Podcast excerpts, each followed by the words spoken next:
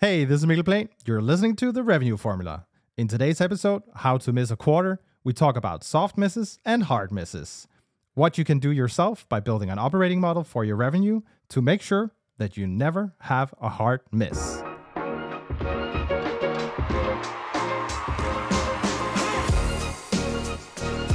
I think we have the perfect expert here on the show to tell us uh, how to miss a quarter. Mikkel, let's uh, let's talk about that a little bit here. Oh man, I'm gonna. There's not like one of those uh, beep on there for my rebuttal. I think this was this was a wonderful intro. Oh my god. But I mean, we are gonna talk about how to gracefully miss a quarter, miss a quarter, because you know that. So the thing is, I never want to miss. Yeah. Right. I don't want to miss, and I think everybody has that clinging on to you know never wanting to miss. And we've talked about in the past having hit you know 12 quarters in a row, and it sounds grand and all that, but it also follows that we've missed you know the one before the Mm-hmm. First the one one, and then number 13 Yeah. lucky number 13 There you go. whatever Yeah. so i mean you you are gonna miss it's not a matter of if it's a matter of when and what we want to spend a bit of time on today is hey you know what's actually happening? What can you do about it? Um, as a business at the end of the day right? So how do you avoid a hard miss? Yeah, and I think that's actually the the, the point here. You will miss eventually, and I think um, the the time before we started this streak, we missed pretty hard. yeah. But then the 13th quarter, we missed by like 5,000 euros, which was at that point like a 1% miss or something like that. I mean, it was was tiny. Uh, obviously, it wasn't enough to keep on the, uh, hey, you know, uh, 13 quarters in a row chant, but it also wasn't like anyone got fired or something like that, right? Or we were in like chaos and disarray and we need to rethink everything. That happened all the first time, by the way. Yeah. And, uh, and really, the question is not, you know, uh, how do you avoid missing softly? it's it's how do you not miss massively, right? Yeah. How don't you have a hard miss that you know sends your organization into tailspin that raises questions like, oh wow, you know, are we going to go bankrupt now? And has terrible conversations in the boardroom and so forth. It's really that is really what this is about. You know, forecasting, planning, projecting, all of those things are still very soft science uh, sciences, and uh, that means that you sometimes will hit five percent above and sometimes five percent below, and that's okay. What you don't want to have happen is to fall forty percent below. You know, something like that. That really is a wow. Something is going fundamentally wrong here, and whenever something is going fundamentally wrong, it also requires you to do something fundamentally different Yeah. to have a fundamentally better outcome again, right? So kind of just keep doing the same thing. If you're completely off, I mean, it's um that that's just gonna you know re- result in the same outcome afterwards. Yeah. So I mean, we maybe let's dive into first the soft miss. You cover you covered it a bit, right? So if if you're now sitting in revenue operations or sales, wherever you sit, and you have a soft miss, what what should you actually do? Should you do anything? Yeah, I think I think a soft miss is a great opportunity to have a serious conversation. You should obviously always have an MBR QBR looking back, trying to understand, you're diagnosing, you're trying to figure out what, what's right and what's wrong. But it also ties a little bit into this uh, methodology that that we have, which is you know never never uh, waste a good crisis. You know, having this soft miss gives you the opportunity to have serious conversations without overblowing them, uh, without making them demotivating. But basically, it still gives you the um, hey, this is because usually when you're hitting, you can do a lot of singing and dancing and saying like, hey, problem, problem, problem. But everyone will be, but boss, we hit target. What more do you want? Yeah. Do you care how we hit target? No, we just hit target, and and that basically is being removed once there's a little bit of a gap somewhere, right? And totally use that and do diagnosing and try and figure out where the problem came from. You know, could be all kinds of different reasons, um, and I think you should you should do that and then obviously try and fix it, right? I think what you know, strictly speaking, for me, also constitutes a soft miss is when you hit, but we're super lucky doing it. You know, it's the typical um, hey, we had this big enterprise deal. They decided to sign this quarter instead of tomorrow. Um, and uh, see there, see there, we basically hit the target. In all honesty, and and you know what, those lucky punches will happen, and you should celebrate them, and they're part of the game. You should just not act like you expect them all the time. You should have a conversation or at least a a discussion on okay, let's just act for a second that this thing wouldn't have happened now. How how how would how would the whole thing uh, developed otherwise?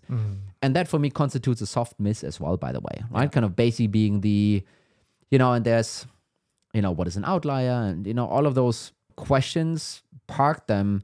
Just say, okay, we all agree we got lucky with this one. Not that we won the deal, but that we won it today instead of next week Yeah. and let's just have a conversation how the quarter would have performed without it mm. because that wasn't part of the conversation to begin with right and i think this is how i would this is how i would structure the the soft miss and i think one last point that comes to mind here is let's just say everything is great you hit target in the right shape the the revenue pieces are there the opportunity pieces are there all of that is kind of great what you sometimes won't see are underlying issues below, right? Kind of mm. basically peeling the onion, you know, one or two layers further back. And what you might find is, well, opportunities kind of hit, but it's because one channel overperformed compared to another. Great. But that might, first of all, not happen next time around. And second time, uh, and, and secondly, that original channel that underperformed, maybe that is your growth channel going forward. We see this quite a lot Yeah. hey, outbound, that's the thing we're betting on, and it needs to triple and whatever, and it ain't tripling. And and maybe for the first one or two months, you can, you know, have a little bit of a lucky punch on the marketing side to cover this, but eventually that problem will come to to show itself.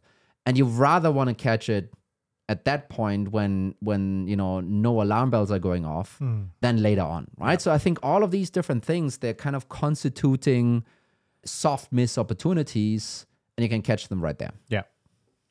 Then there's the hard miss. And we, we kind of didn't want to spend by design too much time on the soft miss. Is you know, if you're doing your QBRs, keep doing them. Do the the analysis like we just talked about. The hard miss. Let's let's get into that one. Yeah. It's a bit more serious. I don't have like ominous background music I can play, but you know. Yeah. Um, so the hard miss. So number one, and that's really important. Uh, the first thing you should do as a CRO or revenue leader, you should blame a couple of people. Yeah, I mean if you started, like Yes. you, okay. I mean, if you ask me. Yeah, I'm You know. asking. that was a really bad setup. So you just started Yeah. a new gig. Um, and uh, and and that's no, of course, you know that that that's never gonna help. I mean, obviously, you as the revenue leader, you're gonna, you know, you own the number in the end of the day. I think the uh, the mechanics fundamentally aren't that much different. I think the level of change is just different, right? And I think the um, uh, number one, why why was that hard miss a surprise? yeah. that should be your number one question. You are, you should ask that yourself honestly, and you should ask the rest of your leadership team the same thing. And by the way, that goes for revenue ops just as much here. Why the F was that a surprise? Because if you're SMB, for example, so very short sales cycles, you have seen this problem now coming for at least 10 weeks out of the 12 weeks of the quarter. It's not like in the last two weeks you're going to catch up and fix everything. And if you're enterprise or mid market, your sales cycles are three, six, nine months long. You, you, you've seen this problem literally coming nine months ago, right? So, kind of being surprised that you didn't hit the revenue number right there, I think that is probably the biggest issue and might be the fundamental reason something is wrong with your organization. Either you yourself, because you know maybe you are not like professional enough about this. You know, it's like it's the arrogant doctor here. I'm sorry for that. Or and the other thing is, what is the support organization around you that should have you know given early warning signs and so forth? And yeah, that should have been revenue operations, by the way, and or you mm-hmm. know sales operations, marketing operations, and so forth. Kind of on all of those different teams. Someone should have said, "Hey, Mikkel, you know, can I can I have a word with you? Those numbers aren't looking that great, right?" And I think this is where it starts actually. Kind of not only the okay, we have an issue right now, we need to fix something, but you know, how did how how did you not know about this? Yeah. And I think we also discussed it in in a previous episode. The if you see something going wrong, it is your duty to speak up. If you own a certain number, whether it's in marketing or sales, actually doing that is key. Yeah. Because then the organization can do something about it at the end of the day. Yeah, and you know, this goes almost back to the soft misses. That's why those soft misses are so interesting because uh, you can have serious conversations about part of your revenue engine to then, you know, try and proactively fix it, right? Yeah. Because likely, especially if it's a surprise, likely you were able to hit or somewhat hit the quarters before and now boom, the big hard miss, right? Um, But I think it's it's probably also going to be a balance because you want to create a scenario where people feel comfortable voicing that hey, I can see that the number Tony I'm owning, I'm not sure we're going to hit it. I, I think we're going to miss by 20, 30%. That that takes a lot, you know, just Yeah. fear of repercussions. Yeah. So I, I- think what you're hitting at is almost you can also use if you go the right way about it, those soft misses can help you facilitate Yeah. that. and I think we're going to talk about this in a second, kind of, you know, on the on the operating model side, how we kind of, you know, recommend fixing it. Yeah. Basically, kind of having a more objective conversation. Yeah. Right. Kind of detach yourself a little bit from you and your performance versus the numbers and so forth. Right. But before we go there, I think the the other reason why we see hard misses happening is um, over reliance on uh, new tactics, new revenue streams, these kind of things, right? So hey, we've never done outbound. We're going to do outbound this year, and you know Q1, Q2, it's going to be soft, and then Q3 and Q4, it's going to be hey, it's going to be half of the revenue. And what's going to happen is Q1 and Q2, you're going to sit there and be like, ah, you know, didn't bring in much, but that's what we planned for. Now, step change, Q3, it's going to be massive, right? And then you walk into Q3 and it's obviously not going to happen. Uh, so that usually then constitutes a, a hard miss or leads to a hard miss that even gets further exasperated than in Q4 because those expectations even higher. And outbound is, you know, obviously a little bit of a go to example. The same goes for PLG. The same goes for your marketing campaign. The same goes for your upsell and churn and, and so forth, right? All of those tactics sometimes it's ACV. Like, hey, we, we expect ACV to jump from July 31st to August 1 by 10% points. Yeah. And it's like, well, you know, you couldn't even see it not happening up until the Q3 numbers came in because basically Q2 it wasn't there and suddenly Q3 was there in full force, right? So it's kind of this is usually how how those and this is a planning error just as much by the way. This is how those uh, hard misses are basically being uh, being constructed. And then begins all the excuses. Yeah, haven't you seen this in the spreadsheet? Yeah. You know, uh, oh no, but the work- market is worksheet changing. worksheet five Yeah. uh, cell C one thousand and thirty one. I Well, we- it's not my problem because it was there, and we discussed that spreadsheet for you know. Yeah, so, I thought it was V7. yeah, yeah, um, yeah, exactly. Yeah. Well, in my version, V V seven final V one. you Or we can go down this route Yeah. forever. That's you know. Um, yeah, and then the last thing is kind of the um, basically hope. Mm. You go through the quarter. Everyone, everyone, it's not a surprise. Everyone knows, hey, this is something is going off here. And then, uh, you know, the sales leader says, but you know, this hail mary, this one ticket, basically the reverse of the soft mic, uh, miss here. Um, you know what? It didn't happen. Mm. You know what? It didn't come in. It came in the next week, and likely it's not even going to come next quarter. That's my experience, by the way. And now you have a massive hole there in your um, in your revenue, and basically going to say like, oh, you know, the the reason why we didn't hit was this deal slipped, but that was not the reason. You know, the reason that you missed was that all the other stuff didn't perform, Yeah. and now this deal slipped also on top of that, not helping you out, right? And I think I think those are the three most common things that I've you know run into myself, and that we're seeing with you know. Uh, Obviously, all of our customers hitting their target perfectly, but you know those are some of the common themes that we see across. Yeah. So you kind of alluded to it. There is a bit of a hidden problem. You said it's kind of also the planning piece. And it, it's it's a multifaceted thing. I, I, I think we should what we should do now is move into hey, what is then the model for our listeners Mm. to make sure it's a soft miss if they're gonna miss in the first Yeah. place? So, and I think this goes a little bit to, and maybe this is a bit on the nose, but what we're doing here at Growblocks, right? Really having an operating model in place that you have, you know, side by side next to your financial model. A financial model will usually be about not running out of money. Your operating model is how to make money. Hmm. And mixing those two worlds usually doesn't work really great. You usually end up with this, you know, top-down approach that tries to break it into all kinds of MQLs. That's really not helpful.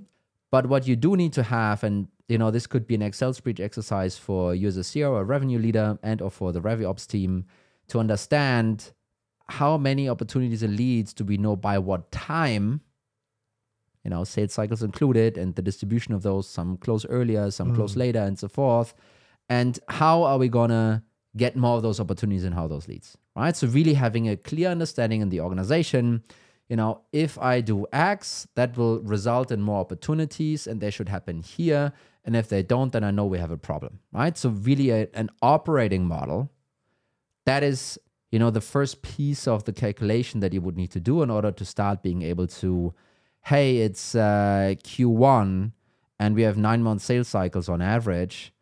Something is going off here already and basically that's going to create a q4 problem. And you know at least now you know you might still miss by the way but at least now you can number one have a good conversation. Number two you won't be surprised by the q4 miss. And number three you can maybe take some let's just say mitigating action. It's like, okay, we have a gap now of, I don't know, half a million euros. What can we do about this? You know, uh, option number one is Lucky Punch Enterprise deal. You know, we're back to number three on the list, by the way. And number two is, okay, um, maybe we need to um, shift resources around. Maybe the US is really expensive. Maybe you pull some into that in EMEA, and maybe that gives you more bang for the buck. Uh, or maybe a different team needs to pick it up. This is something I see super rarely where you don't have a CRO or RevOps is let's just say I don't know why, but marketing screws up, hmm. and you know you can you can already see that there's going to be a gap by the end of the year. Can another team pick it up? Can sales figure something out? Can CS figure something out? And you want to have that conversation in March, and you don't want to have it in November. Yeah. And I think that's often where the conversation turns into, well, marketing, can you just need to get your stuff together. Just go hit that number. Yeah. And the thing is, you can scream or yell as much as you like sometimes of, you know, the players on your team doesn't mean they're going to go out and score. Yeah, Like- and and and just just because you as a CEO or CFO or CRO really want it, Mm, doesn't make it true. no. You know, I'm sorry, and um, and this is really where if you're able to align your financial model with your operating model, in different words, is the top down and the bottom up. Basically, if you're able to align those, chances are you're going to hit whatever number you're wishing for, right? And the the issue that I've found with you know the operating model usually is a bunch of people want to log into this, a bunch of people want to understand that. On the finance side, you usually don't have that, right? You have No. like uh, very So sensitive, sensitive. stuff in there, and you don't want to you don't want to kind of share this abroad. Uh, the operating model really needs to be kind of a shared asset of of the rest of the organization.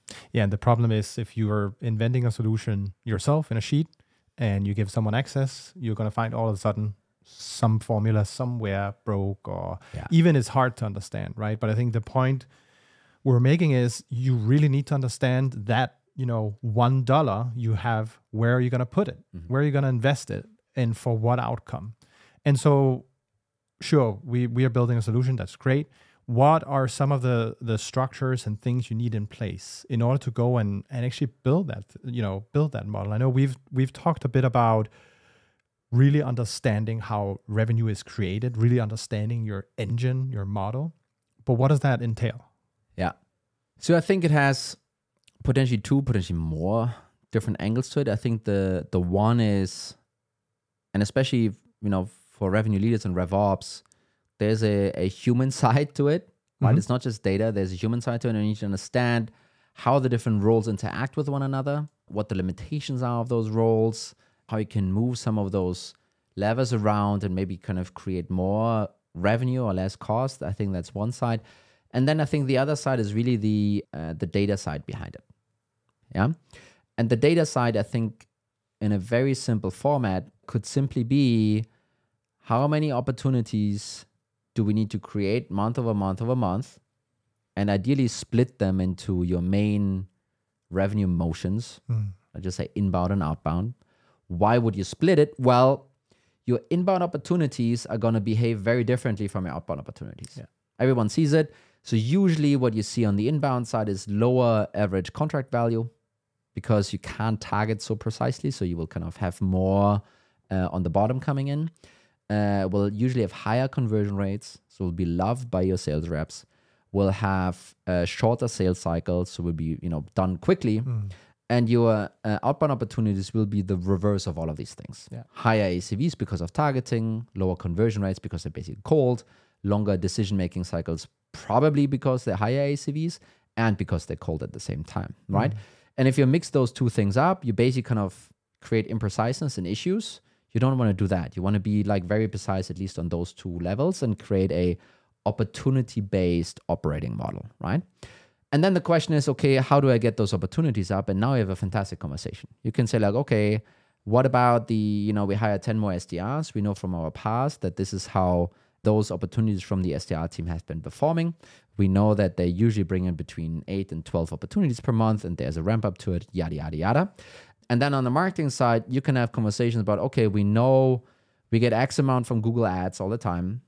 We feel we're tapping out because CAC payback there is already in the red hey, our direct and branded search is nicely ticking up month over month. We expect that to continue. And then you might add, you know, additional channels on top, and you might have an understanding what that means and opportunities coming out of it. Mm. It's sometimes difficult for marketing kind of to say how many opportunities, but at least now you have an approach, Yeah. right? And what that now enables you to do is you can see that something is going wrong already on the hiring side. Uh oh, we plan to have five SDRs in their seat on February. They're still not here, and it's you know April. Gap. Yeah. What do we do about this? Or uh oh, we uh, launched this new campaign on the marketing side, ain't working out. Yeah. What what are we doing about this, right? And that now enables you to have a really data driven conversation because those numbers obviously need to tick up, and you can uh, very uh, intelligently, but also without much thinking, actually, be like, "Hey, wait a minute, we're behind over here, Yeah. and the five reasons are this here. What are we going to do about this?" Yeah. right? So this is extremely powerful. And since I'm on a rant here anyway, kind of going a little bit into the marketing side, what we see a lot is MQLs need to tick up. Sure, that makes a bunch of sense. And uh, I mean, you're a marketing practitioner, you know exactly what happens here. Uh, you basically know that your the value traffic or the value MQLs, they're just not tripling by themselves usually. Usually it's much slower growth, right? And really what you're aiming for is demo requests from direct and branded search. And that has a trajectory to it. And then you do this the first, second, and third month, and you see, like, hey, this is not growing as I wanted to grow. So what do people do? They mix in other leads that they call, uh, you know, MQLs. Webinars. Implicit intent. Yeah. Webinars, white papers, Yeah, yeah. newsletter signups. And by the way, it's totally cool to do that. I don't think there's like, eh, this is a good or bad marketing tactic. I think what is just important if you then were to expand your model from opportunities to leads, you basically want to say, hey, those opportunity or those MQLs that found us through direct and branded traffic, basically they know you, they know your brand, Yeah. they basically coming to you to buy. They click the request demo button. Those will be your, your money MQLs and they will convert in a certain way. But then there are those other MQLs, you know, Facebook webinar leads, and they sign up and it's great and it's, you know, probably great cost per lead and stuff. But really, you will sign up thousands of those potentially. You will hit your MQL target. There will be a high five in that room. I've been there. I held my hand up as well, by the way, and I, I celebrated. But everyone knows those thousands of MQLs from you know Facebook webinars, they won't convert as the true hand raisers that you actually wanted to convert, right? And then having a conversation at that point in time and be like, hey, uh, we missed the MQL target by a bunch. In reality, instead of shutting up, which most marketeers, by the way, do, Yeah, I'm not gonna, I'm not gonna, you know, walk back that statement. I think a lot of marketers. Well, now I did. I, I think I just I, just stayed quiet to Yeah. see if I could get you to do it. I, I think a lot of marketers do that. It's like, hey, we had the, the MQL target, and then there's like this silly debate about you know MQL definitions and yeah, stuff. yeah, yeah. Um, but really, the problem will come out three to six months later, and then uh, oh yeah, no, pff, we don't know why that happened. If you have an operating model in place that you know sets targets for all of that stuff, you you will you will be able to pinpoint that like immediately. I and I think it's so critical. Like you're splitting the opportunities. You want to do the same on the marketing side with the leads. It's it's totally legitimate to create contacts on existing Yes. accounts to Yes. help enrich and, and Yeah. so on and so on. But the kicker really is you're spending money on both direct demand gen, so f- getting the demo request, and you're also doing it, you know, more top funnel with webinars Yes. and so on. You cannot expect them to convert at the same rate. But if you're doing it to generate revenue, you do want to consider how much you're spending and Yes. what the yield is, and you might be shocked in what you find. And and that's back to if you have a model, it's okay also to have initiatives where you test certain things out to validate Yeah. validate the hypothesis you have. But you need to pay attention to where where is where are you putting your dollars and what is coming out. And this is so what's really important. This is not an attribution conversation. No. We're not discussing, oh, you know, you know, you should really use, I don't know, GA or HubSpot or, or whoever to do the magic attribution for you. It's not about that. What it is about is simply understanding whom you're collecting here through what tactics, where they are in the funnel and the buyer journey. You know, flip this around. They're not in a funnel, they're in the buyer journey. And for if they're further away, you can't expect them to close as as quickly as someone that basically is, hey, I'm ready to sign basically, mm. right? That it just won't be like that.